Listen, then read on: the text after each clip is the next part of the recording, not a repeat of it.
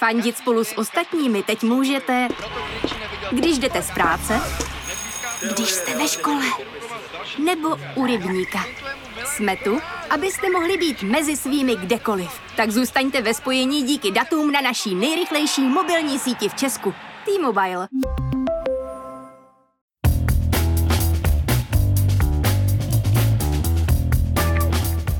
Právě jste si zapnuli stopáž. Páteční podcast z pravodajského serveru Seznam zprávy. Znáte to, jak se těšíte, že týden před prázdninami se přece už nemůže nic dít a pak se stane úplně všechno? Tak přesně takový byl tento týden. Tentokrát si ve stopáži můžete poslechnout dva rozhovory. První je s naším šéfredaktorem Jiřím Kubíkem o jeho reportážích o českém daňovém pekle.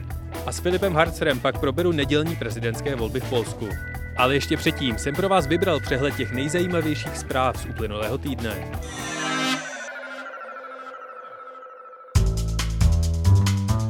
Firma Apple v pondělí představila budoucnost svého ekosystému. Více se tomu budu věnovat v příští stopáži, ale připravte se na ještě větší zblížení všech jablečných zařízení a zase o trochu větší důraz na bezpečnost vašich dat. Dozvěděli jsme se taky o konci dvou ikon. Firma Olympus po 85 letech oznámila, že prodává svoji fotoaparátovou divizi. Ta měla ještě v roce 2007 obraty přes 3 miliardy dolarů, ale poslední tři roky spadla do červených čísel. Svůj zánik oznámila i firma Segway, která vyráběla vozítka pro nejlínější stvoření na světě – americké turisty. Tady slzu asi nezamáčknu. Česká vláda chystá finanční podporu pro média zasažená koronavirovou krizí. Podmínky rozdělování pomoci má na starost Ministerstvo kultury. Lubomír Zaorálek tvrdí, že podpora má směřovat i za drobnými nakladateli. Server neovlivní, ale píše, že velká část peněz z plánovaných 2 miliard poputuje do mediální skupiny Mafra Andreje Babiše. K tomu ministr Havlíček tento týden obhajoval zadávání inzerce českých drah právě do Mafry slovy, že přece nemůže za to, že je mediální jedničkou na trhu. Stejný podíl na trhu má však i mediální dům CNC, kterému české dráhy zadali jen zlomek z inzerce. Ve Spojených státech opět začal strmě narůstat počet nakažených. Do té míry, že Evropská unie začíná zvažovat, že Američany v létě na své území nepustí. USA je aktuálně 2,43 milionů potvrzených případů a 124 tisíc mrtvých, což je téměř třetina z počtu celosvětově hlášených obětí. Donald Trump mezitím Chile pokračuje v kampani za svoje znovuzvolení, která se mu daří podobně úspěšně jako boj s koronavirem. Na jeho meeting lomeno comedy show v oklahomské Tulse mělo dorazit přes milion podporovatelů. V poloprázdné hale se nakonec sešlo celkem 6200 fanoušků. A ještě bleskově. Katie Hopkins dostala definitivní ban na Twitteru. Sluňata v pražské zoo dostala jméno Amalí a Lakuna. Saudská Arábie poprvé omezila přístup k poutnímu místu v Mece. Prodeje nových aut v Evropě klesnou o 25%. Teploty za polárním kruhem přesáhly 38 stupňů. Kancléř Minář prohlásil, že už o bezpečnostní prověrku ani neusiluje a v Iránu zavřeli tři muže, kteří prodávali novorozence na Instagramu. Teď už se ale pojďme vrhnout na první rozhovor dnešní stopáže. Šéf redaktora Seznam zpráv Jiřího Kubíka se ptám na jeho reportáže popisující čárkovací metody finančního úřadu ve Zlínském kraji.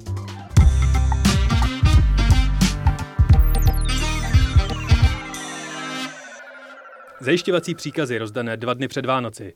Finanční úřad, který zabaví majetek, aby ho manželka ředitele úřadu koupila v dražbě za třetinu ceny. Hodnocení úředníků podle počtu rozdaných sankcí. Reportáž Jiřího Kubíka o systematickém zaklekávání berňáků na podnikatele v Zlínském kraji vzbudila tento týden vlnu ohlasů mezi čtenáři i kolegy novináři. Tak jsem ho pozval na první rozhovor dnešní stopáže. Jirko, jak jsi se dostal k tomuhle tématu a jak dlouho trvalo materiál na všechny reportáže, co tento týden vyšly na seznam zprávách nazbírat? Trvalo to opravdu od loňského podzimu a musím tě hned doplnit, že ty reportáže, které byly zveřejněny tento týden a byly dvě, tak nejsou všechny, protože v nich budeme dál pokračovat. Takže jisté věci budeme ještě dotáčet eh, během léta, takže si myslím, že ještě další tři, čtyři reportáže vzniknou. Takže v součtu to budeme mít eh, natočených, dejme tomu, rok. A budou všechny kolem toho Zlínského kraje? A všechny se točí vlastně kolem Valašského meziříčí, Zlínský kraj a vlastně na eh, pozadí tohoto finančního úřadu se dá ilustrovat, jak ten systém finanční zprávy v České republice funguje. A v čem konkrétně je vyhlášený tenhle ten úřad ve Valašském meziříčí? Tak je to jedna z poboček finanční zprávy, která plnila takzvaný systém čárek, eh, plnění příkazů daných z hora, kolik museli vydat zajišťovacích příkazů, dražeb a tak dál. Nevím, nakolik oni vybočují z, z nějakého normálu, ale uvádí se, že ten Zlínský kraj patří spíš k tomu podprůměru co do výběru daní. A e, my jsme se na něj soustředili, protože Eh, jsme už před dvěma a půl lety mapovali jeden konkrétní případ Michala Kramoliše ve zvláštním vyšetřování. Tehdy jsme to točili se Sabinou Slonkovou a byl to případ eh, podnikatele, na kterého takzvaně zaklekli a jemuž pak následně soud dal zapravdu v tom, že ten zajišťovací příkaz byl vydaný neprávem a stát se mu musel de facto omluvit, museli mu peníze vrátit a ještě mu zaplatit odškodnění právě vinou konkrétních úředníků ve Valašském Meziříčí. A přišla třeba na tenhle finanční úřad nějaká kontrola z nějaké vyšší instance? Přišla. Přišla tam kontrola díky eh, jedné úřednici, která v té reportáži vystupovala. Je to dnes už bývalá úřednice, která se s těmi poměry nebyla schopná nebo ochotná smířit a postupovala tak, jak jí asi ten služební řád velí. To znamená, že se obracela se stížnostmi nejdřív na ten nadřízený orgán, pak na generální finanční ředitelství, na státní zastupitelství a buď jí ani neodpověděli, a nebo jí dali na vědomí, že se tím budou zabývat, ale nikdy se vlastně ani nedozvěděla, co ty jejich kontroly zjistily. A to jsme se dozvěděli až díky tomu, že do toho vstoupil senátor Goláň, který vznesl dotaz na generální finanční ředitelství a od ředitelky finanční zprávy se dozvěděl ten důležitý důkaz. To znamená, že na tom Valašském meziříčí se opravdu děly uh, chyby, jejichž vinou nebo vlivem těch chyb uh, stát nevymohl dlužné daně, které by moc měl. Dá se třeba nějakým číslem říct, kolik těch chyb tam našli? Tak eh, v tom dopisu se uvádí, že ve 13 kontrolovaných spisech našli u osmi z nich závažné nedostatky, takže je to víc jak polovina. Důležitým člověkem, kterého se vám podařilo natočit, je dlouholetá vedoucí vymáhací oddělení paní Zmidlená. Ta ti přiznává, že dostává takzvaně zhora nařízeno, kolik musí vydat zajišťovacích příkazů nebo udělat dražeb zabaveného majetku. V čem je tohleto přiznání důležité?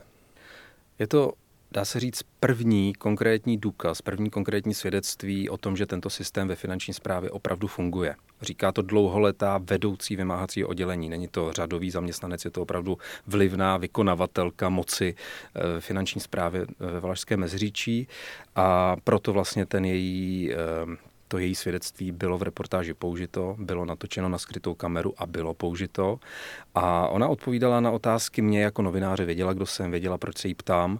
A ona byla ta osoba, která je zodpovědná za ty chyby, které se tam děly. Právě za ní vlastně mířilo to hodnocení té, eh, toho generálního finančního ředitelství, že tam dělali chyby, takže ona je za to zodpovědná. Ona se mi z toho do jisté míry jakoby spovídala, ona se mi to snažila vysvětlit a v rámci toho vysvětlování padaly věci, které si myslím vše, všechny udivily, že vůbec eh, takhle fungují. A proč jste tu skrytou kameru použili? Nemohli jste to natočit oficiálně? Nemohli. Dneska to vím s naprostou jistotou, že nemohli, protože e, paní Zmidlená opravdu e, byť na ty otázky moje odpovídala, věděla, že jsem novinář, e, strávili jsme spolu možná tři čtvrtě hodiny, tak ona nebyla ochotná oficiálně s tímto výjít na světlo. Ona prostě eh, do poslední chvíle, kdy jsem se snažil s ní komunikovat eh, i prostřednictvím mailu, posílal jsem jí otázky písemné, které si vlastně vyžádala nejdřív, aby je, aby je mohla mm, zodpovědět, tak jsem jí poslal asi 15 otázek a na to mi přišla strohá odpověď, nebudu se vyjadřovat. Takže dneska můžu s naprostou jistotou říct, že pokud by neexistoval ten skrytý záznam, tak jsme tohle svědectví nikdo neviděli a neslyšeli. Mm-hmm. Z těch reportáží vyplývá, že počet vydaných zajišťovacích příkazů nebo nucených dražeb tvořil jistou část osobního hodnocení těch konkrétních úředníků. Prostě se jim počítali čárky, jak, je kdo úspěšný. Kdo tuhle tu praxi zavedl a vědělo se o ní? Ono se o ní tušilo, protože mm, i ti zakleknutí podnikatelé, takzvaně zakleknutí, tak eh, měli pocit, že se stali obětí nějakého systému, kde eh, úředníci byli motivováni k tomu, aby někoho zaklekli a za každou cenu z něj nějaké peníze dostali, byť to mělo za následek, že ta firma byla třeba zlikvidována. Takže se to tak jako všeobecně vědělo, ale je důležité říct, že například ministrině financí Alena Šilerová do poslední chvíle tenhle systém zapírala. Říkala, že neexistuje, že jsou to pomluvy. Přitom Alena Šilerová byla od eh, ledna 2016 náměstkyní ministra financí Babiše, náměstkyní zodpovědnou za výběr daní, předtím působila na generálním finančním ředitelství a tento systém byl zaveden eh, na začátku roku 2016 tehdejším šéfem finanční zprávy Martinem Janečkem. Takže ten souběh, eh, kdy to začalo platit a kdy Alena Šilerová nastoupila eh, na ministerstvo financí, je až jako zarážející, protože se to opravdu všechno vztahuje k začátku roku 2016. Na tom příběhu je docela strašidelné, že podle svědectví té bývalé úřednice existuje naopak i skupina zvýhodňovaných dlužníků. Jak úředníci přistupovali k ním? Podle svědectví té úřednice Silvie Viktorínové šlo o to, že eh, u velkých dlužníků, kteří měli velké dluhy a také majetek, to je na tom důležitý detail, tak ten finanční úřad nepostupoval tak, aby od nich vybral ty dlužné částky na daních. A e, někteří z nich třeba měli zajištěný majetek, ale nikdy nebylo přistoupeno k tomu, aby ten majetek byl třeba prodán a ten dluh byl jakoby smazán, nebo ta pohledávka státu byla uspokojena. A e, na tom finančním úřadu se prováděly takzvané odpisy, to znamená, že pokud během šesti let neprovede nebo není ten dluh uhrazen, a je jedno, jakou, jakým, eh, z jakého důvodu, tak se následně ten daňový dluh smaže. Mm. A eh, jak potvrzuje tedy ta kontrola generálního finančního ředitelství, tak v tom Valašském meziříčí se právě několik případů, kdy ten dluh nebyl vymožen, ačkoliv eh, k tomu nebyly důvody, tak se takové případy staly. A podle odhadu té Silvie Viktorínové stát takhle přišel jenom v těch případech, o kterých ona ví, o desítky milionů korun. Ty v těch reportážích konfrontuješ i jednotlivé ty úředníky a úřady. Reagovalo na to třeba generální finanční ředitelství v Praze?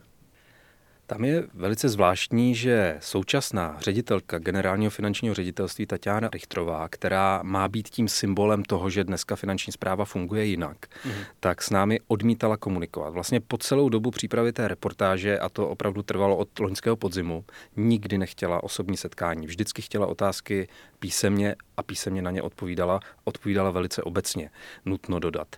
A v poslední fázi, když jsme tu reportáž už měli téměř hotovou, tak kolega Tomáš Pergler udělal ten pokus, že znovu oslovil eh, paní Richtrovou, ředitelku finanční zprávy, znovu nepochodil, to znamená žádost o rozhovor nebyla vůbec jako vyslyšena, otázky zaslané mailem nebyly zodpovězeny a naopak po zveřejnění těch reportáží, tak finanční zpráva začala zavěšovat na svůj web postupně vždycky stanovisko mm-hmm. k té další reportáži. Takže oni komunikují velice zvláštním způsobem a na jednu stranu chtějí říct, eh, dneska už se to neděje, dneska už máme jiné postupy, ale na druhou stranu nejsou schopni vůbec předstoupit před novináře nebo před veřejnost, čelit těm otázkám a vysvětlovat, proč se to dřív dělo a dnes se to neděje. A moje vysvětlení, proč paní Richtrová je do jisté míry svázaná v tom svém vyjadřování, je to, že vlastně jak tu éru její, tu novou, tak tu éru předchozí, pana Janečka, vlastně spojuje dnešní ministrině financí Šilerová, protože ona je spojená jak s tím dneškem, kdy se chtějí tvářit, že už to nedělají, tak s tou minulostí, kdy se to prostě dělo vlastně potají. Už se začíná rýsovat, jakou a jestli vůbec nějakou odpovědnost toho právě ministrině financí Šilerová vyvodí? Myslím si, že ona sama nevyvodí vůbec nic, stejně jako finanční zpráva nevyvodí nic. Dokonce, a to mě překvapuje, že dneska kolega Tomáš Pergler eh, zjistil, že Eh, ani ten finanční úřad ve Zlíně nebude reagovat na ty naše reportáže a na ta fakt závažná zjištění, která tam byla ničím, protože pro ně to je vlastně věc, která už byla prošetřena v roce 2018 a i když se tam žádné personální důsledky neodehrály, protože ti úředníci žádnou zodpovědnost evidentně nenesou, i když páchají takovéhle velké chyby, tak eh, tam se prostě nezmění nic a Eh, je to asi na tom, aby se eh, možná i politici zabývali tím, jak ta finanční zpráva funguje, eh, jestli to je opravdu správný způsob, jak vybírat z lidí daně. Vím, že třeba nejvyšší správní soud už v minulosti několikrát rozhodoval o tom, že není možné přistupovat k podnikatelům a k daňovým subjektům vůbec jako tímto likvidačním způsobem, že nemůžou být motivováni úředníci tím, že kolikrát zaklekneš, kolikrát někoho vlastně zničíš tolik odměn dostaneš, že to je vlastně naprosto nemorální a já to přirovnávám například k tomu, jako kdyby hasiči byli odměňováni za to, kolik uhasí požárů, protože v tu chvíli to vede jenom k tomu, že prostě začnou sami zapalovat, že jo? Nebo, nebo kdyby policie měla vykopnuté normy, kolik musí ročně obvinit lidí ze znásilnění a zvražd. Prostě eh, buď se ty věci dějou a oni mají je odhalovat, anebo, nebo taky třeba můžou konstatovat, že ty daně všichni zaplatili tak, jak měli. A bylo tohleto nejděsivější zjištění, co si vlastně během té reportáže našel, anebo si našel ještě nějaké daleko větší, konkrétnější věci, které tě zhrozily? Uh, ono to bylo do jisté míry hrozivé v tom kontextu, v tom celku, protože na tom Valašském meziříčí se ukázalo i to, že mm, je to relativně malé město, Hodně lidí se tam zná navzájem, hodně lidí spolu studovalo. Někteří z nich jsou dneska ve, ve veřejné správě, jsou ve finanční správě, někteří jsou státní zástupci, všichni se znají, všichni spolu dlouhá léta spolupracují. A jak to komentoval eh, státní zástupce Petr Bareš ze Vsetína, tak na moji otázku, jestli tady nehraje roli princip ruka ruku mije, tak měl naprosto odzbrojující odpověď, a kde to tak není.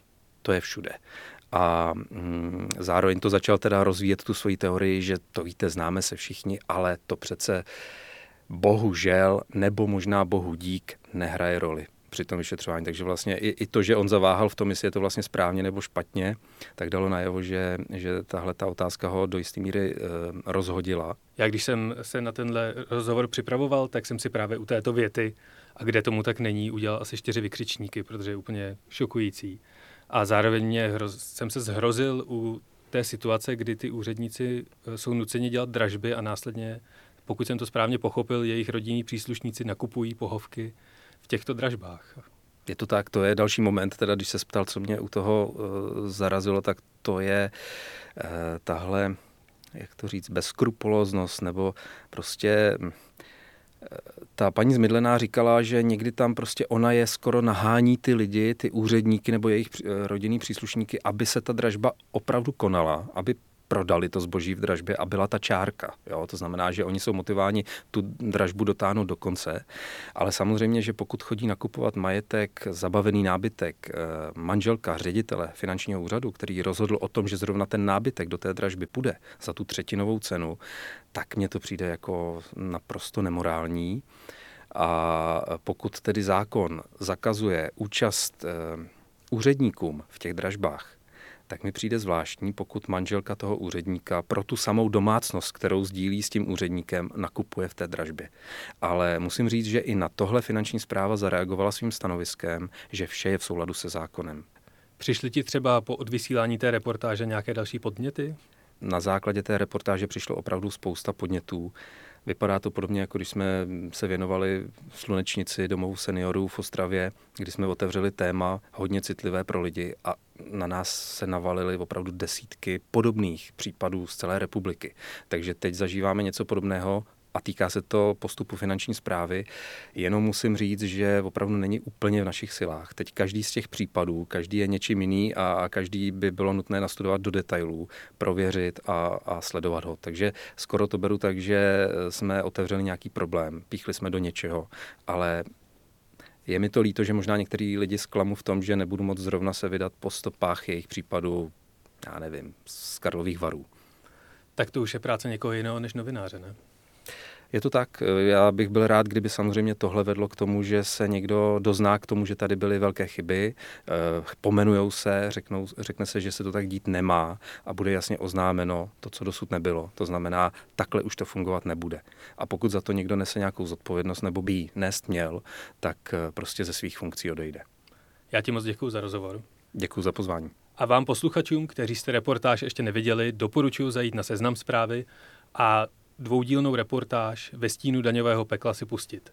Ty emoce a výrazy, které všichni aktéři na kameru mají, jsou dost často velmi, velmi výmluvné. Odkazy na obě dvě epizody jsme vložili do poznámek, máte je tak hned po ruce. Dobrý den, tady je Lucie Stuchlíková a Václav Dolejší, autoři politické talk show Vlevo dole.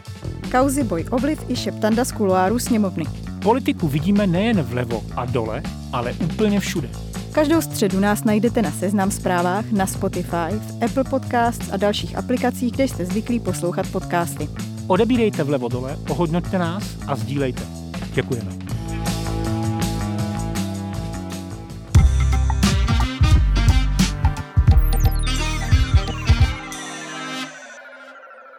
V neděli se koná první kolo odložených polských prezidentských voleb. V redakci Seznam zpráv těžko najdete většího odborníka na Polsko než redaktora zahraniční rubriky Filipa Harcera. Ahoj Filipe. Ahoj. Co je hlavním tématem letošních polských voleb? Eh, je to téma o tom, kdo bude mít eh, třípětinové veto, které skoro není možné ve sněmovně přehlasovat, protože vládnoucím konzervativcům jde o to, aby měli v prezidentském paláci svého člověka, který jim bude podepisovat zákony, což Andřej Duda dělá. Občas to veto použil, ale vždycky to mělo do hru, že ten zákon se přijal vlastně v podobném znění o pár měsíců později. Eh, no a pokud by se tam dostal kandidát opozice, tak Rafal Třaskovský, varšavský primátor, už předem říká, že by to své právo právo veta, pro které jsou tedy potřeba tři pětiny poslanců Sejmu, což Kačínský Sejmu nemá, e, takže by to právo veta používal a tím pádem by znemožnil další systémové změny e, těm vládnoucím konzervativcům. Polská opozice je poměrně roztříštěná. Kdo jsou kandidáti vyzývající Andřeje Dudu? Je to ten eh, varšavský primátor Rafal Třaskovský, který ale naskočil do toho rozetého vlaku až v červnu, pár týdnů před volbami, protože původně měla, nebo původně kandidovala vlastně za občanskou platformu Malgořata Kidava Bloňska, což je místo předsedkyně eh, Sejmu a ona už byla volební lídriní eh, občanské platformy v těch volbách na podzim, v parlamentních volbách na podzim loni v říjnu. No ale ta její podpora prudce klesla až někam pouze k 5%, eh, takže občanská platforma využila toho, že se ty volby jakoby konají na novo, nebo že se odložily a změnila v průběhu toho svého kandidáta, což už je taky vysoce nestandardní. Eh, no a on stihl nazbírat ty hlasy, eh, podpisy pro registraci během několika dnů a nazbíral 100 tisíce hlasů, snad i přes milion. No a to je hlavní rival Andřeje Dudy, pravděpodobně spolu postoupí do druhého kola. No a dalšími jsou například katolický publicista a televizní moderátor Šimon Holovňa eh, nebo předseda lidovců Vladislav Košňák Kamiš a nebo také eh, nacionalistický kandidát Křištof Bosak. To jsou takový hlavní vyzývatelé, kteří skončí na tom třetím, čtvrtém, pátém místě. Zajímavost je, že těch kandidátů je myslím celkově jedenáct a není mezi nimi už žádná žena po tom, co odstoupila Malgořata Kideva Bloňska. Skvělý. Podle průzkumu mají největší šance právě kandidát občanské platformy a současný primátor Varšavy Rafal Třaskovský. Kdo to vlastně je? A jsou ty jeho šance opravdu reálné? Je to politik občanské platformy, což je důležité zmínit, protože ta strana je dlouhodobě v hluboké krizi a teďka jakoby s kandidaturou Třaskovského jakoby chytla druhý dech, eh, roste i v průzkumech. Je to eh, politik evropského formátu, protože on eh, byl, pracoval v Bruselu, byl europoslanec, byl ministr pro evropské záležitosti, má tedy má tedy zkušenost s exekutivní funkcí a zároveň od podzimu 2018 je primátorem Varšavy. Byla to trošku nečekaná volba, eh, ta jeho kandidatura, ale povedlo se mu vyhrát už v prvním kole velmi přesvědčivě. Varšavané se za něj postavili. Prezentuje se jako liberální kandidát eh, a ve svém městě přijal takzvanou chartu LGBT, která má podporovat sexuální výchovu eh, na školách a sexuální menšiny má být proti šikaně. No a to se stalo velkým tématem celostátní polské politiky loni před volbami do Evropského parlamentu a vlastně plynule se to přesunulo s tou třeskovského kandidaturou jako téma té letošní kampaně před polskými prezidentskými volbami. No a jak je možné, že v členském státě Evropské unie je vedoucí kandidát Duda schopen a ochoten vést právě takhle nenávistnou kampaň proti LGBTQ plus menšinám? No, protože to loni zabralo. Loni to zabralo před těmi volbami do Evropského parlamentu. Eh, konzervativci se výrazně vymezili proti té chartě LGBT, která platila ve Varšavě a říkají, že to je ohrožení tradiční rodiny, ohrožení prostě těch hodnot. Eh, dokonce ty regiony začaly přijímat eh, svoje vlastní usnesení nebo své vlastní dokumenty zastupitelstva regionů nebo obcí o tom, že eh, jejich regiony nebo městečka, vesnice jsou prostě zónami bez takzvané ideologie LGBT. Eh, no a zabralo to bylo to jako mobilizující téma, eh, které úplně nesouvisí s tou každodenní politikou. Je to hodnotová věc, eh, takové náhradní téma, které třeba překryjí politici nějaké své vlastní problémy nebo nevýhodná témata.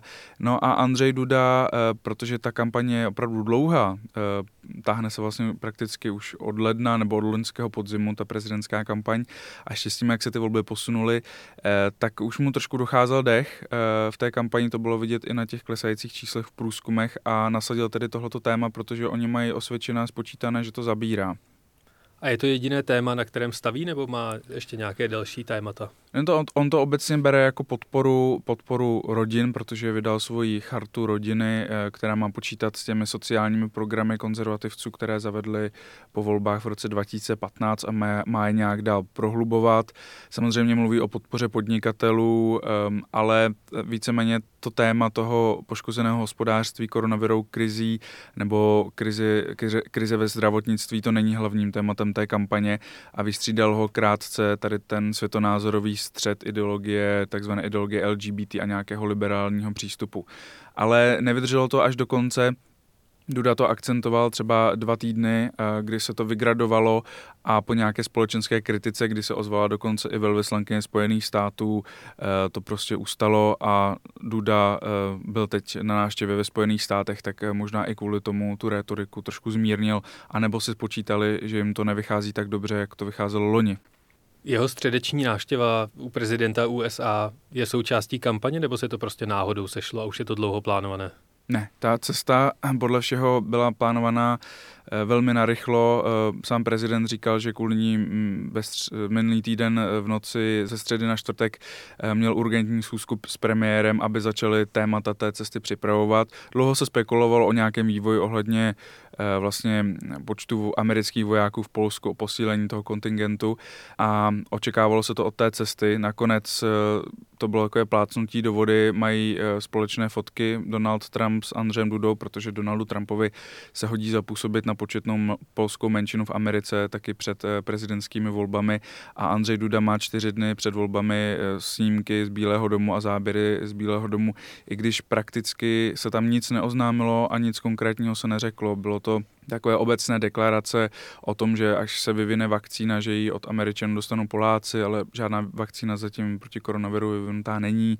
Eh, o tom, že se z Německa budou stahovat američtí vojáci a že by tedy část eh, měla zamířit i do Polska, ale eh, nějaké detaily o takzvané pevnosti Trump, o Fort Trump, kterou vlastně to je takové výsostné téma Andřeje Dudy, jeho zahraniční politiky, o tom, že chce vybudovat novou stálou základnu amerických vojáků v Polsku, tak žádné podrobnosti o tom nepadly dopadly. Oni se tak jak, jako chválili se navzájem, říkal, že ty vztahy jsou skvělé, ale to je asi jediný výsledek té cesty. Právo a spravedlnost vládne všude možně už hodně dlouhou dobu. Je to rovný souboj s opozicí, nebo je opozice v nějaké zásadní nevýhodě?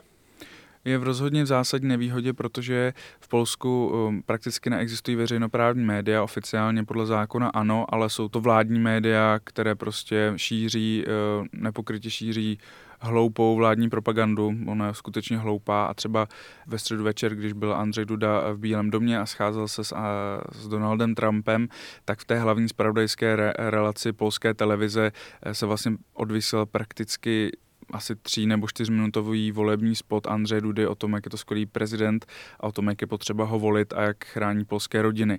Čili v tomhle smyslu eh, ta kampaň není vyrovnaná, protože ti opoziční kandidáti nemají rovný přístup do té veřejnoprávní televize. Jakou cestou se teda teď Polsko podle tebe vydá? Hrozí, že se v rámci Evropy dostane třeba do podobné izolace jako Orbánovo Maďarsko? Eh, já si nemyslím, tam běží už dlouhodobě ten článek podle Lisabonské smlouvy článek 7, ta procedura podle něj. Běží řada soudních sporů u Soudního dvora Evropské unie, to se řeší, zároveň ale Polsko má být třetím největším příjemcem té koronavirové eh, pomoci. Polský prezident Andřej Duda řekl o Evropské unii, myslím loni nebo předloni o tom, že to je imaginární společenství. Zároveň teď svůj volební program na obnovu hospodářství postavil na tom, že z Evropské unie přijdou ty obří prostředky pro Polsko. Čili to je velmi takový pragmatický vztah říkat něco doma, ale mění tu rétoriku na venek. Takže i když on vyhraje, tak eh, nic se zásadně nezmění, prostě bude pokračovat eh, ta vláda v tom, co dělá, občas rétoricky poškádlí Brusel, on, on poškádlí vlastně jí a bude se čekat, jak to vlastně celé dopadne. A jak je na tom, a jak je na tom v Polsku mladá generace? Utíká ze země? Zajímá jí vůbec politika? Nebo se naopak do, toho, do té představy velkopolství vžila? To záleží asi, kde se narodí, protože když se narodí na venkově, eh, tak má rozhodně daný jako jiný osud než eh, generace v velkých městech, ale Polsko má těch velkých měst docela dost, tedy na naše poměry rozhodně ano. A spousta eh, mladých lidí se tam samozřejmě stěhuje za vzděláním, za prací a oni už přemýšlí jinak, takže ti voliči, co volili před pěti lety, tak volili jinak a před těmi pěti lety tam byl velký jako velké procento protestních hlasů a byl tam i zpěvák eh, Pavel Kukis, který byl na třetím místě eh, v těch prezidentských volbách a právě jeho ti mladí voliči volili a potom jako ten protest ve druhém kole volili eh, Andřeje Dudu. Těžko říct, jak to bude teďka. Každopádně Rafal Třaskovský, to je prostě polyglot, je to taková městská elita, městský liberál, je to pohledný člověk, myslím, že částečně tohle to může zapůsobit a i ta kampaň proti proti sexuálním menšinám prostě spousta lidem, mladým lidem se nelíbí, protože už mají jiné názory a jiné pohledy na svět. Polsko je velká, různorodá a velmi specifická země. Co jsou tři největší bizáry předvolební kampaně, které si vybavíš? Včera jsem viděl, uh, slyšel jsem písničku Disco Polo, to je takový polský, polský hudební žánr 90. let, prostě pop, podivný pop v polštině, která měla podpořit uh, Rafala Třaskovského a dneska jsem četl, že jeden z kandidátů předseda lidovců říkal, že není jistá, jestli uh, síť páté generace uh, 5G ne, nemá vliv na zdraví, neblahý vliv na zdraví. Takže to jsou, takhle se rychle si vybavím ty dva bizáry, ale vždycky jich je spoustu a uh, ne, ne, není jich málo ani na straně Andřeje Dudy. A polský výpad do českých hranic uh, byl taky součástí nějaké předvolební kampaně? Ne, ne, ne, to na chvilku se to objevilo, ale byl to takový opravdu jako bizárek a okupace České kapličky nějak pak dál nerezonovala. Poláci se neomluvili, řekli jenom, že to byl omyl a, a jelo se dál. Kdyby to byl naopak, e, třeba tam vpadl ruský voják nebo německý voják, okupoval polskou kapličku, tak už je mobilizace, ale, ale takhle, takhle to nedopadlo. A ještě na závěr úplně prakticky, Kdy teda volby konkrétně proběhnou? Jak velká se očekává volební účast a kdy budeme znát výsledky? Hmm. Volí se první kolo 28. Eh, června, čili v neděli. Eh, výsledky budou pravděpodobně v noci anebo až v průběhu pondělí. Budou určitě exit poly, ale ty bývají přesné, no tak záleží, nemusí se trefit. A pravděpodobné druhé kolo bude 12. července, taky v neděli. Eh, no a volební účast ještě. Volební účast, eh, ta nebývá tak vysoká, bývá to kolem 50%, ale některé průzkumy říkali, že to má být až 70, ale já úplně nevěřím, takže bych typoval něco přes 50%. Očekává, že proběhne druhé kolo?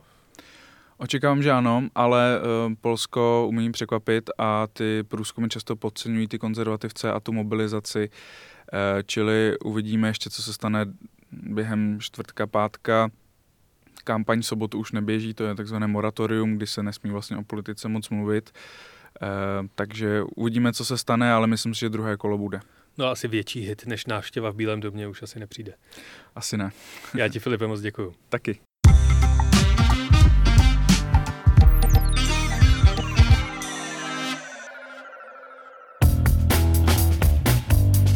A to je pro tento týden opět vše. Pokud se vám líbí, jak stopáž děláme, budu rád, když ji ohodnotíte v Apple Podcasts nebo o ní o víkendu řeknete svým známým na zahrádce u piva. Moc vám děkuji za všechny reakce, tweety a e-maily, které nám posíláte. Celému podcastovému týmu dělají většinou velkou radost. A pokud nevíte, jak na to, vaše pochvaly, stížnosti, pochyby, přání, jakým se máme věnovat tématům, a nebo třeba vaše zkušenosti s daňovou zprávou, můžete posílat na e-mail audio.firma.seznam.cz a nebo je zatweetujte rovnou na mě. Na Twitteru mě najdete pod Korda. Loučí se s vámi Jan Kordovský, užijte si víkend, potažmo celé prázdniny a příští pátek se tu uslyšíme zas.